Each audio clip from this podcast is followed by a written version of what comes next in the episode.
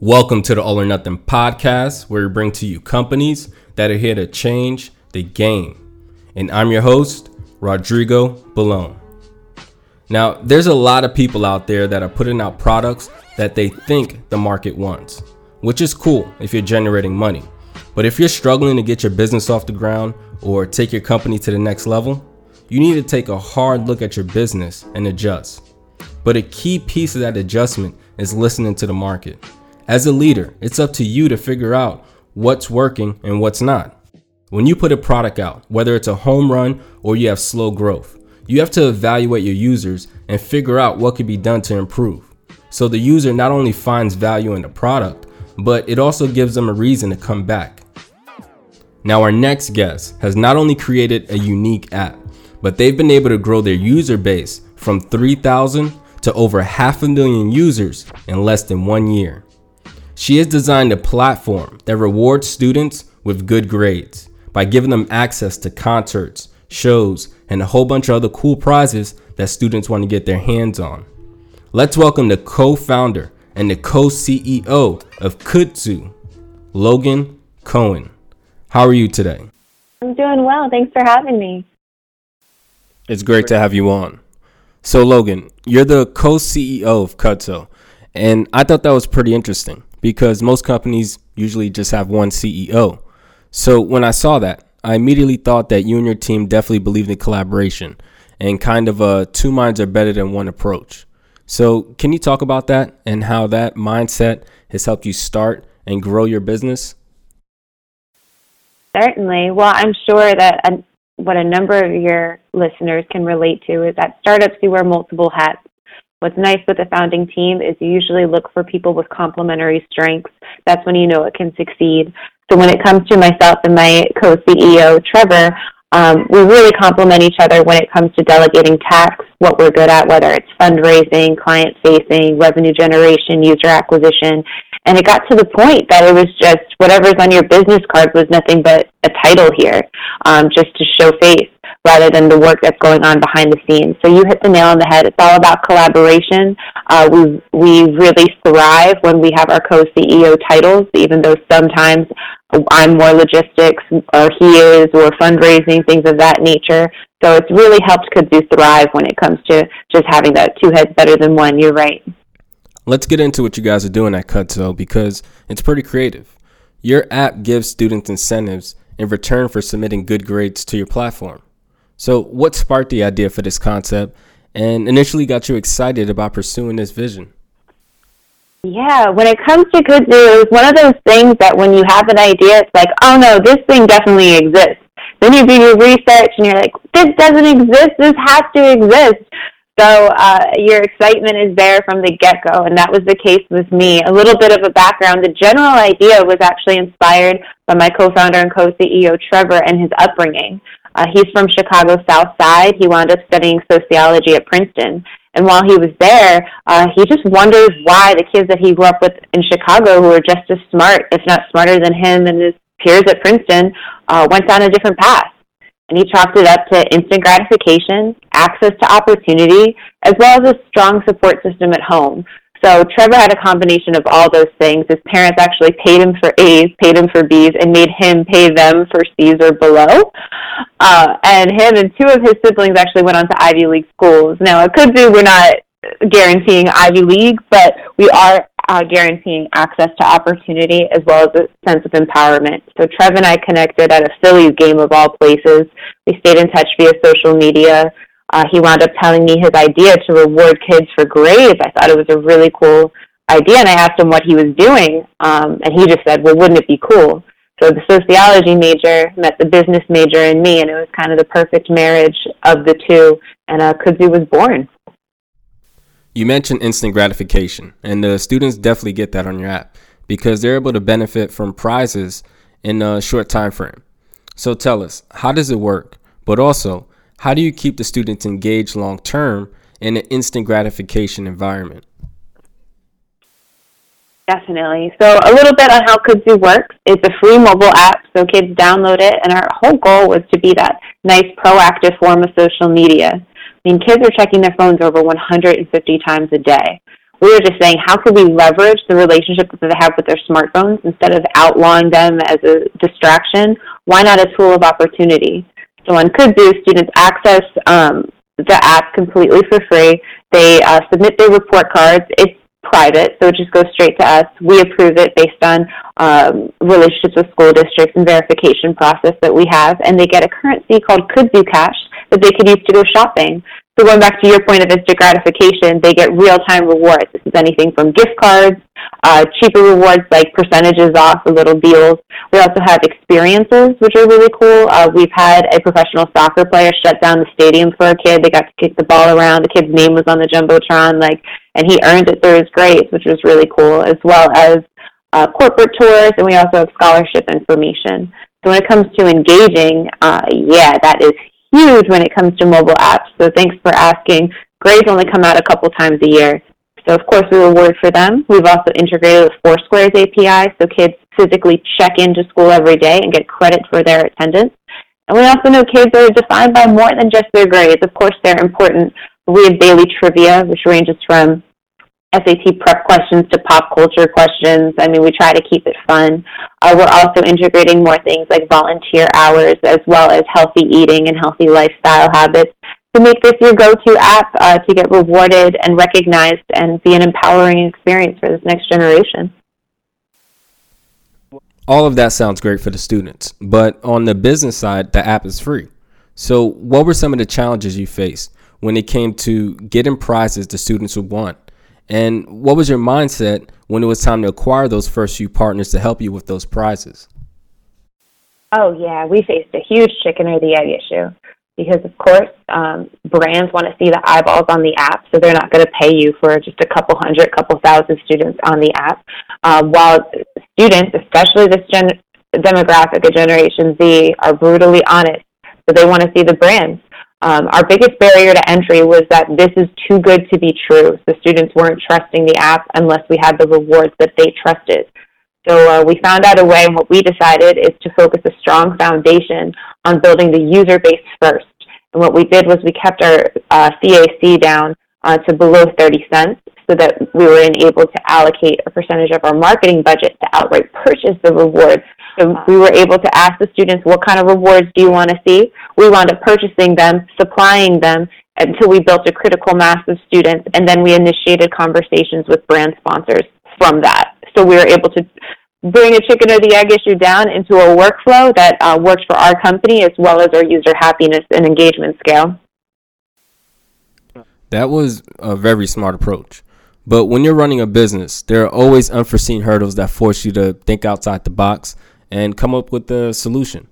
Were there any hurdles that forced you to step up your game in order to keep moving forward? Oh yeah, um, definitely. I mean, I, I could actually address like hurdles in each sector of the business. I always joke that, let's say for technology, for example, if you put out a a version of the app and there are no kinks in it, I mean, you need to relaunch and see because it's never perfect. You got to launch to learn. So um, when it came to it, we put out a, a, an MVP or minimal viable product, uh, wound up getting little to no engagement, and then we wound up um, putting together a focus group where I was quickly humbled. I'm I'm a millennial, uh, so is my co-founder, but we put together a focus group of 14 to 16 year olds, and like I said, they were brutally honest, and they were like, "This green isn't trustworthy." I don't know what that means. This green's not trustworthy, but they wound up writing the copy for the app, redesigning it just based on that, and then we brought it back to our development team, relaunched it, and got so much more engagement. So just listening to your market when it goes back to this is too good to be true, or it's not a trustworthy user interface, and then um, we are a relatively um, unique uh, value proposition for brands so for such a traditional um, market, when it comes to brand sponsorships, they're pretty um, pretty much like used to the way that uh, their budgets work, who they partner with, how they get their word out. So Kudzoo has that learning curve and that hurdle that we're jumping over and still jumping over um, to bring on brand sponsors and introduce them to a new and innovative way uh, to reach this next gen consumer. Your team did a great job acquiring new users. Kudzoo went from 3,000 to over half a million users in one school year. Can you tell us some of the growth pains that forced you to be more efficient during that time? Yes. Uh, we had what we like to call a good problem to have. Uh, after our pilot year, we wanted a couple hundred kids just to test out, let's see if they like it. Uh, like you said, that grew to about 3,000 kids. And then when we relaunched uh, nationally, once the kinks were worked out of that MVP, that quickly grew in one school year to 500,000 users on the platform. So um, some of the kinks, especially with Kudzoo's case, is we were still supplying rewards. So even though it was like really exciting and, and you have that sexy metric of, oh my gosh, look at this graph of these users, you got to make sure those users aren't pissed off that there are no rewards there. So we actually had to raise an additional round of funding um, because we were expecting hopefully 50,000, maybe 100,000 in our wildest dreams. When it grew to half a million, we had to make sure that um, home base was intact, and we actually halted user paid user acquisition efforts. Um, so everything's been organic growth for actually the last six months, so we could hold down the uh, rewards for it, if that makes sense. It does, and in the process, you solved a major issue that most SaaS companies struggle with, which is get more users to come back to their app. So, what advice would you give other SaaS companies that are struggling to increase engagement on their app? Definitely, I would I would really encourage, and it sounds like a given, but so many companies, especially SaaS companies, don't do this. Listen to your users, and that that does not mean a stuffy focus group. That does not mean look at the review section. Of course, do all of those, but make sure that you collaborate with them for many reasons. They're going to be honest. Also, you'll make sure that they'll come back because as soon as they feel like they're helping to build it, I mean, Kudzoo would not be what it is without the student users. Too often, like founders and devs try to play God with functionalities. They try to say, this is going to be cool, that's going to be cool. They wind up wasting a bunch of time, a bunch of money. Put out that MVP, have it super simple, launch to learn, make sure you get feedback. And when I say feedback, it's from your target user demographic, not from your friends, not from your family. They're just going to yes you. Uh, it's really important. I've, I've had students tell us that the app doesn't make sense. Why is the menu bar on the top left? My thumb is so annoying if I have to reach up there on an iPhone 6, just like for example. Um, it's, it's really important to listen to them. You mentioned that one of the ways that you keep users engaged is with trivia questions.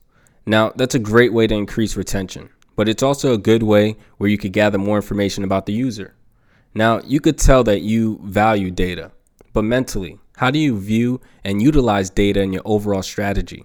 Yeah, I'm gonna I'm gonna piggyback on the cliche of just data is king. However, how Kudzoo differentiates is through transparency. Uh, when it comes to our trivia questions, those are exactly what we say, trivia questions. They're SAT prep, they're Pythagorean theorems, they're everything. Then we have another section of the app that's called You Choose, or it's just survey questions.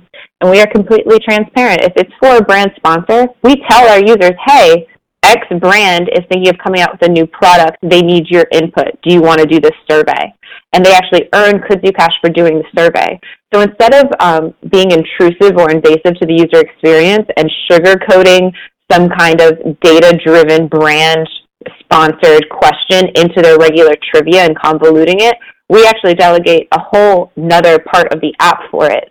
And uh, we've seen that pay back uh, just a hundredfold because the users participate in it. They appreciate that we're transparent. And they also really enjoy being part of um, building a product. What type of results are you seeing with the data that you're able to use to your advantage moving forward? Yeah, we're able to use um, a number of their feedback. So since we pay them, quote unquote, pay them could Kudzoo Cash for their feedback, um, they get paid if they say this product sucks or I love this product. So either way, uh, we're able to uh, collect data for a genuine and honest feedback for our brand sponsors. And then when it comes from the data collection standpoint, everything is anonymous, so we do not um, give any information, uh, personal information about our students. However, we can tell, let's say you wanted to know a female student in sophomore year in high school who excels in STEM programs, um, how do they, um, what are their shopping habits? Or how do they perform in trivia on the app. We can do that um, but while keeping it anonymous. So it's been a lot of fun um, navigating through this data collection. Yeah, that's cool because not only are you providing value for the student, but you're providing more value for the brands as well because you're giving them more detailed information about their target demographic. But one of the benefits of your service is that it's an app, which is great because you have the ability to adjust to the market with updates on a regular basis. So, internally, what's driving your decisions to make sure that the adjustments that you're making are delivering more value to the students? Yeah, we actually um, make sure that there's a clear return on investment on each and every functionality because in the beginning we just thought, well, this would be cool and that would look cool. We should add this. And you really need to just simplify your app for the sake of the user experience, for the sake of the user interface. So when we make sure that we add a functionality, we have to justify it, not only cost of it, but how is it going to benefit the user experience. So each time uh, before we come out with a, a new version or even just a new like point one, like 2.1 um, version, we ask the students, could Kudzoo would be better if dot dot dot, whether it's on the app or it's a Twitter conversation. And actually, our newest functionality rolling out in the next two weeks was uh, from a student recommendation. They wanted restock notifications. Uh, so if a brand is out, they want to be able to subscribe to that brand and get a push notification when they restock. Um, and so that just is beneficial all around. We'll see higher engagement. Students are recommending functionalities. They feel like they're a part of the app and building it, which they are. And um, that's how we gauge it. We go from this would be cool to let's see if it'll be effective. Logan, that was a great interview. You gave a lot of good information that a wide range of people could benefit from. Is there anything else you would like to tell our audience before you go? Uh, just thank you for this opportunity. Please feel free to connect. Um, uh, it's an open conversation on social media, so I look forward to continuing this. And uh, yeah, just continuing to grow Kudzoo and hearing about everyone else's ventures. I want to thank Logan Cohen, the co founder of Kudzu, for being on our show. And if you want to hear more interviews like this, follow the All or Nothing podcast on iTunes, Spotify, and Tidal. That's a wrap for this week's episode of All or Nothing, where we bring to you companies that are here to change the game. And I'm your host, Rodrigo Balone.